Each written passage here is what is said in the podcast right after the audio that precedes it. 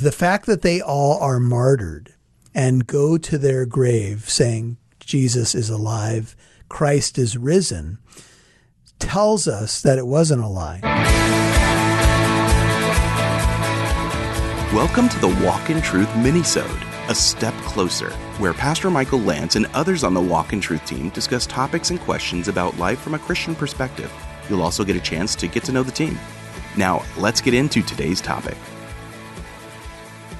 Well, this is Pastor Michael Lance sitting with Joe Kelly, the final mini-sode on the resurrection. We'll call it medium-sode because Joe and I are not short-winded. Uh, and this is such an important topic that you know, to try to do it succinctly. I, I think we've just kind of let the Spirit lead us, Joe, and it's been beautiful. And just to think about, you know, uh, in a short period of time, how much we can talk about, how many layers there are to this. Um, so I pray it's been a blessing to you. This is the final step closer on the resurrection for this time around.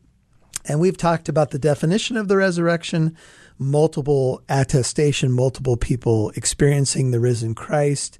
We talked about the origin of 1 Corinthians 15, how early it is, and how it was a really a creed dating within three to five years of the actual events. We talked about James, the half brother of Jesus, being converted after being a skeptic. Saul, the enemy of the gospel, being gloriously converted and giving, you know, obviously testimony to his own death of the risen Christ.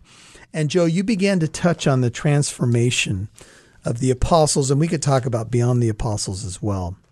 But let, us talk about this. And you began to kind of uh, dig out this idea of the martyrdom of uh, the key eyewitnesses. We can think of, for example, James. We think we've talked about Saul, who became Paul. We can talk about there is a line of uh, of history that tells us that Peter was crucified uh, upside down of all things, and um, we have that from church history. So, you know, and then then there's much more we could talk about. But let's let's talk about this this uh, another line of evidence because we've been we've been talking about you know the the power of the evidence and the power of the New Testament documents, and you know we're getting into the individuals now, and we're, we're kind of fast forwarding to some uh, experiences of martyrdom. So let's talk about the power of that line of evidence. So you have, for example, Saul, uh, who became Paul. Uh, we we understand that he dies under the hand of Nero around uh, 68 A.D. somewhere in there.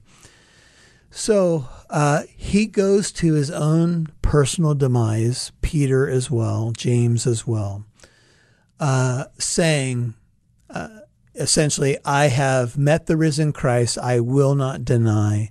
And then they go to their personal deaths. And, and this has been repeated, you know, many, many times over, sadly. What is the power of a testimony that is willing to die uh, in these kinds of cases? Well, when I think of when I think of the skeptic, I wonder how they handle this, because there's only two ways to think about the resurrection either it occurred or it didn't. If it didn't, we have an unbelievable hoax on our hands. And if we have an unbelievable hoax on our hands, we have the uh, greatest conspiracy that was ever conceived.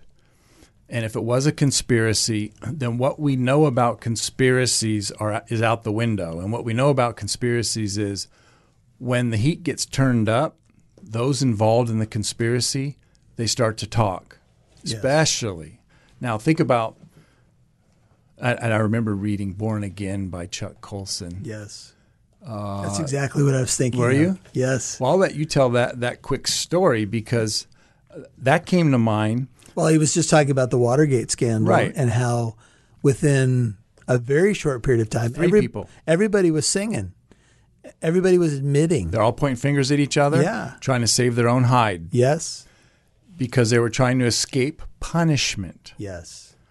So think about these men who we know were afraid, who were hiding, right? Uh, basically hiding from the authorities. They were holed up. They were waiting. Um, their lives were transformed, and now they were willing to proclaim a message that could lead to their deaths. And I talked a little bit last time about what Paul experienced even before death, the hardships. Yes.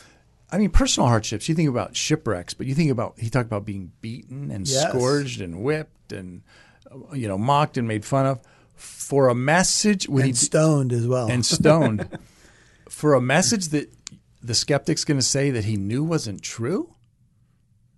Mm-hmm.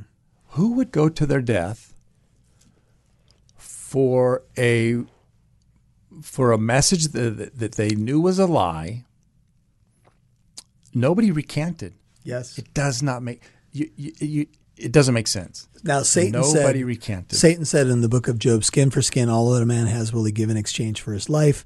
This idea of human self-preservation. like- Self-preservation. and, and we know over the centuries of the church, there were people who did recant under pressure, later believers, I would say. Yeah. And then the church didn't quite know what to do with them because then they repented of it. That's a whole different discussion. Right. But but for these key eyewitnesses, every one of them goes to their death without recanting. And sometimes people say, well, what about 9/11 when some guy maybe with a view of the afterlife flies a plane into the you know, the tower buildings or Big what difference. about uh, someone strapping a bomb uh, you know, around their waist and saying, you know, I, I, I believe if I die doing this, I'm going to guarantee a spot, you know, with pleasure or whatever. What's the difference between them and the apostles? Yeah, the, the difference is significant.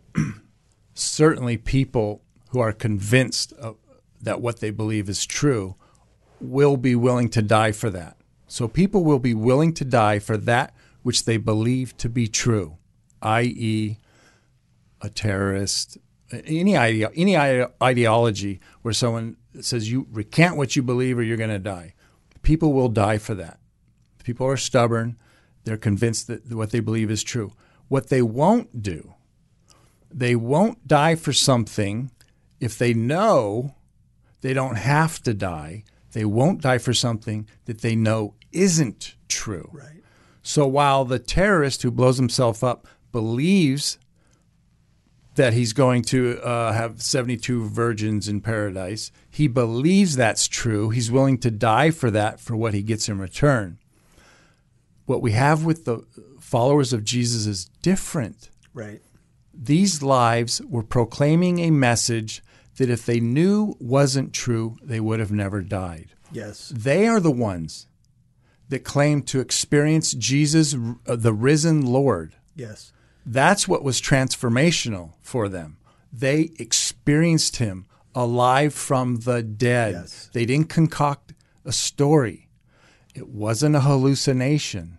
So you're saying if if it were a legend, as some have put it, and they knew that they got together in some back smoky room and and made it up, then they would have sung uh, clearly when their life when the sword is over your neck. Of course. But they the fact that they all are martyred and go to their grave saying Jesus is alive, Christ is risen, tells us that it wasn't a lie because they they would have admitted it right there with their life on the line. If they didn't believe in an afterlife, they didn't believe they stole No the doubt. if they stole the body, uh, and this is one of the many so-called explanations, right? That the disciples stole the body. That's what the uh, enemies at that time said. Right. But they were actually hiding, as you mentioned earlier. So the fact that they go to their grave, uh, not recanting, saying Jesus is risen, telling people, you know, get saved as well. Stephen, even when he's being killed, sees Jesus, asks the Lord to forgive uh, the perpetrators of it. So this is a powerful line of evidence. And you you had mentioned, well, what does a skeptic do with this? I, w- I would ask if you're a skeptic right now, what do you do with it? How do you explain that? Given how we've we've differentiated between maybe a terrorist or someone who has a, a false belief but believes it, as opposed to if they got it together in a back room, which is often what's talked about, and cooked up the story, uh, they never would have gone to their death. So, Joe, that's very powerful. Let's go down one more um, line of transformation and martyrdom. You mentioned that there's other theories to try to explain the empty tomb, uh, you know, maybe some of the other factors here. Uh, the disciple stealing the body was one that existed with the actual events. Um, what are what are a few others that you've heard of, and how would you uh, uh, debunk them? Well, this goes back. I think our first episode we we talked a little bit about the fact that you either have to have a natural explanation for the birth of the church and these tra- transformed lives, because historians don't deny that the disciples' lives were transformed. Right. But if you deny that there are miracles, you have to have a different story because you can't deny that story. Right. So the different stories are things like the body was stolen, as you mentioned, which cannot account for the conviction the disciples had. Um, I went to a debate once years ago. Uh, the, the, the philosopher theologian William Lane Craig, the Christian, his opponent was uh, arguing that Jesus had a twin. Right. He was switched at birth. Mary wasn't really Jesus' mother. Those babies got mixed up and the baby that she ended up receiving, Jesus, had a twin brother who happened upon the scene in Jerusalem at the time. I mean, it's just it's pretty ridiculous. Yes. So that's the twin theory, the hallucination theory. Yet, how do you account for everybody having a hallucination at the same time? How do you account for Paul saying that Jesus, and then he appeared to more than 500, right. of whom most are still alive? Yes. Uh, right? Yeah. So a mass hallucination, no, mass, and no everybody hallucinates the same right. thing no, at the thing. same time, right. and then you get invited to ask them about it, and they're all going to give the same testimony. Right. That's ridiculous. It just doesn't happen. But this shows how desperate the other side is to try to explain away the desperate. early church and the explosion of the Christian faith in the Roman world, etc. And the most probably the most prevalent or the one that gets regurgitated or sort of refashioned every once in a while is the apparent death. The theory. swoon theory or swoon theory, like apparent death, that Jesus never really died, yet he ends up in a tomb for three days, uh, wrapped in uh, cloths and sort of embalmed with the, the spices of the day, yet emerges after all that blood loss yeah. having his feet pierced like he could walk on his feet and he moves right. the stone and he's going to convince yes. the disciples that he's the risen. Not to mention the fact that John gives a testimony of the sword going into his the sword. heart and blood and water come out. And, you know, he, he does kind of a verification uh, testimony in that text yes, in John. It is. And says, I bear witness to this. And, and basically, uh, I've heard medical doctors say that's the penetrating of the pericardium, right? And that basically the sac around the heart was destroyed, and and that's why the Roman soldiers did not break his legs because he was already dead. They would have not hesitated. No. That's what they did every day. No, these guys were expert executioners. Right. They knew a dead body when they saw one. Yes. So Jesus buried in the tomb of Joseph of Arimathea, which is another line of evidence we won't get to in this right. mini-sode. Um, and then you know uh, the tomb is sealed, and of course the there's the rest of the story and uh, the beauty of the power of the resurrected Christ. Well, here we are. We're on the verge of uh, celebrating the events of Holy Week, and you know we we have a chance to uh, celebrate Good Friday, as much as that's a bittersweet day. Jesus going into the tomb uh, in honor of the the idea of uh, some of the feasts that we're going to be talking about in church here uh, the Feast of uh, Unleavened Bread, uh, Feast of First Fruits. So, um, those are all incredible truths as well, which uh, we don't have time to get into. But, and then Jesus, you know, goes into the tomb of Joseph of Arimathea. Nicodemus is there as well. Uh, and then early on that resurrection Sunday morning, what happens? Well, exactly what he said was going to happen destroy this temple, my body my physical body, soma, the Greek word. And in three days I will raise it again. And he did just that. Amen. And he lives. And he proved it by multiple appearances. You mentioned over 500 at one time. And this is all in 1 Corinthians 15, anchored in that early uh, text we talked about.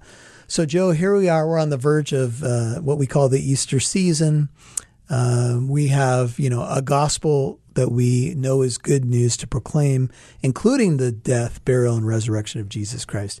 If you had a final word to say to somebody, and you do, uh, to those who are listening who may be on the fence, maybe uh, someone's a brand new Christian, maybe a seasoned, uh, committed Christian that, you know, this is just kind of sharpening them on a few things they already knew.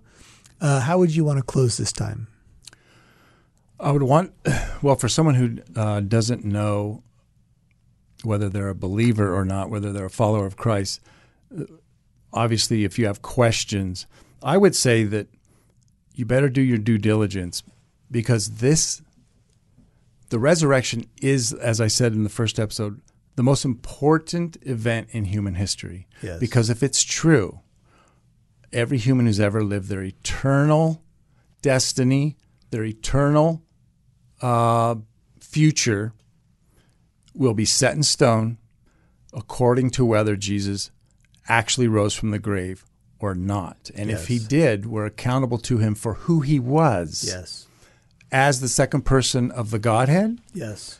as our prophet, priest, and king, as the one who could only atone for our sins, the only mediator between God the Father and man. Jesus So I'm gonna- is. I want to piggyback on that just for a second, and then you can go to your second one.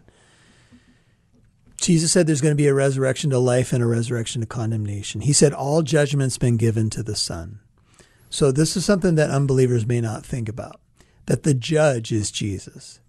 And so to deny the resurrection, to not confess Jesus as Lord, which we're not saying that you shouldn't do your homework, but uh, to, to reject that, ultimately you'll be standing before Jesus according to the New Testament and he'll say, I never knew you, which is so sad. The flip side of that, uh, so you, you kind of talked about the skeptic and the unbeliever. The flip side of that, let's talk to a new Christian or a seasoned Christian because there's so much hope in this. So uh, we want to hear well done. We want to hear enter into the joy of your your Lord. Um, how about that side of it? Wow, uh, how encouraging! How to think about no matter what I go through, I have to do. A, I'm doing a memorial service next week, and I know the family's not doing well. A family that lost a sister and a daughter and a mother, and I want to bring words of encouragement and healing. And what greater encouragement than the fact that we have a future, and we have a future because Jesus did rise from the dead. He walked out of that cold, stone hewn grave site on his own two feet, and he's to live forevermore and to draw us to himself and to live with him and enjoy him forever. And so that's what I would say to a young believer or you know someone new to the faith or who's going through a tough time. We have a hope. Yes. We are guaranteed a, our own glorified bodies to live forever because of what he did. So death does not have the final word, Jesus does. And I think of the, the song, Because He Lives, I Can Face Tomorrow. Because He lives, all fear is gone. Because I know He holds the future, and life is worth the living just because He Amen. lives. Well, Joe, it's been a great time to talk about this resurrection topic. It's such a beautiful, rich, powerful uh, topic, and it's been great to share it with you. Uh, the Lord's given you uh, a wonderful mind to think these things through and to think about a person who may be wrestling with some of these topics. And I and I love how you said, you know, we're not trying to give people a panacea. Uh, we're we're not saying, hey, just believe this because uh, it'll make you feel better. We're we're saying you can anchor your hope. This hope is the anchor of your soul. So this has been an episode of uh, A Step Closer, a ministry of uh, Walk in Truth. And this is Pastor Michael Lance sitting here with Joe Kelly. We're so glad that you've been part of this podcast as we have gone a little deeper on the resurrection and talked about some of the evidences like defining our terms and the eyewitness accounts and multiple attestation and James and Saul and the transformation of the apostles and why would they die if they knew it was a lie and the implications of the, the resurrection, and so much more. And we pray it's been a blessing for you. Hey, you can subscribe to this podcast. Do it today. Tell a friend about what you're hearing and reach out to us at contact at walkintruth.com. That's contact at walkintruth.com. Joe, I'll give you the final word. And you can close us out. How do you want to close it? Well, first of all, thank you for having me. I hope you have me back. I've enjoyed I it. definitely will. I've enjoyed it. I'm sure you're going to get a lot of correspondence, maybe some additional questions that we can respond to. But I would say if if you have questions, if you're still searching, I would say keep searching. You're on the right path. Ask the Lord to open your eyes and your heart to the truth, and He will. Before we go, if you've not met Jesus Christ as your Lord and Savior, and, and perhaps this has been the the topic, the push, the nudge from the Spirit uh, to get you to that point, today is the day of salvation. Won't you believe? Why are you going to wallow in unbelief anymore? Look, both of us would say to you, we know there are struggles, and uh, faith is not always an easy thing. And this is a tough world, and we have we have an enemy, and we deal with our flesh, and we deal with doubts, and we don't want to paint a, a picture that's not realistic here. But in the end, I think we'd both say when our heads hit the pillow at night, one of the reasons we sleep well is because of the evidence of the resurrection and the evidence of the resurrected Christ in our lives. If you don't know him as your Lord and Savior and you would like to know him right now, today, it is something this simple yet so profound. Lord Jesus, I believe that you came into this world and entered into our pain. Pray it if it's you. I believe that you lived the perfect life that I could never live and fulfilled the law. I believe that you died on that terrible cross, taking my punishment, taking the wrath of God in my place.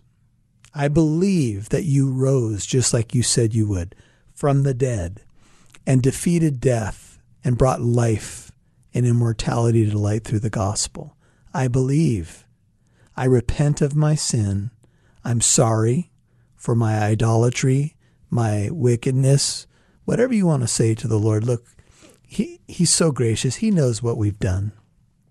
I repent of it and I ask you to be my Lord, my Savior, my God, my King. I want to follow you all the days of my life. Change me, Lord. Let me be born again to that living hope in the resurrected Christ. My brother, my sister, he hears a prayer like that. And, and I would just encourage you get a hold of a Bible if you don't have one. If you've prayed that prayer, maybe you've been a prodigal and you've recommitted your life to Jesus Christ. Hey, get into the Word of God, get into a healthy Bible teaching church, start to serve the Lord. Use your life in service of the King. There's nothing better. I'm not saying it's always going to be easy, but I'm saying it's right, it's good, it's true. And if we can help you in any way with a walk with the Lord Jesus Christ, the same way we told you to reach out to us on other questions, you can reach out at contact at walkintruth.com. Email us contact at walkintruth.com. Before you go, don't forget to subscribe, and we will be doing a future episode soon with a step closer here from Walk in Truth. We love you. We'll see you next time. God bless you. Thanks for listening to A Step Closer. Let us know your thoughts on today's topic. You can email us at contact at walkintruth.com. You can also let us know a topic or question you'd like us to answer and discuss. Again, email us at contact at walkintruth.com.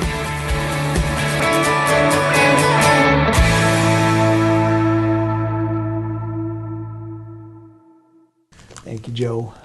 Amen. That went pretty good. Yeah, that was awesome. I think uh, we had I liked it. we had more than enough. oh yeah, we could have kept going too. We could.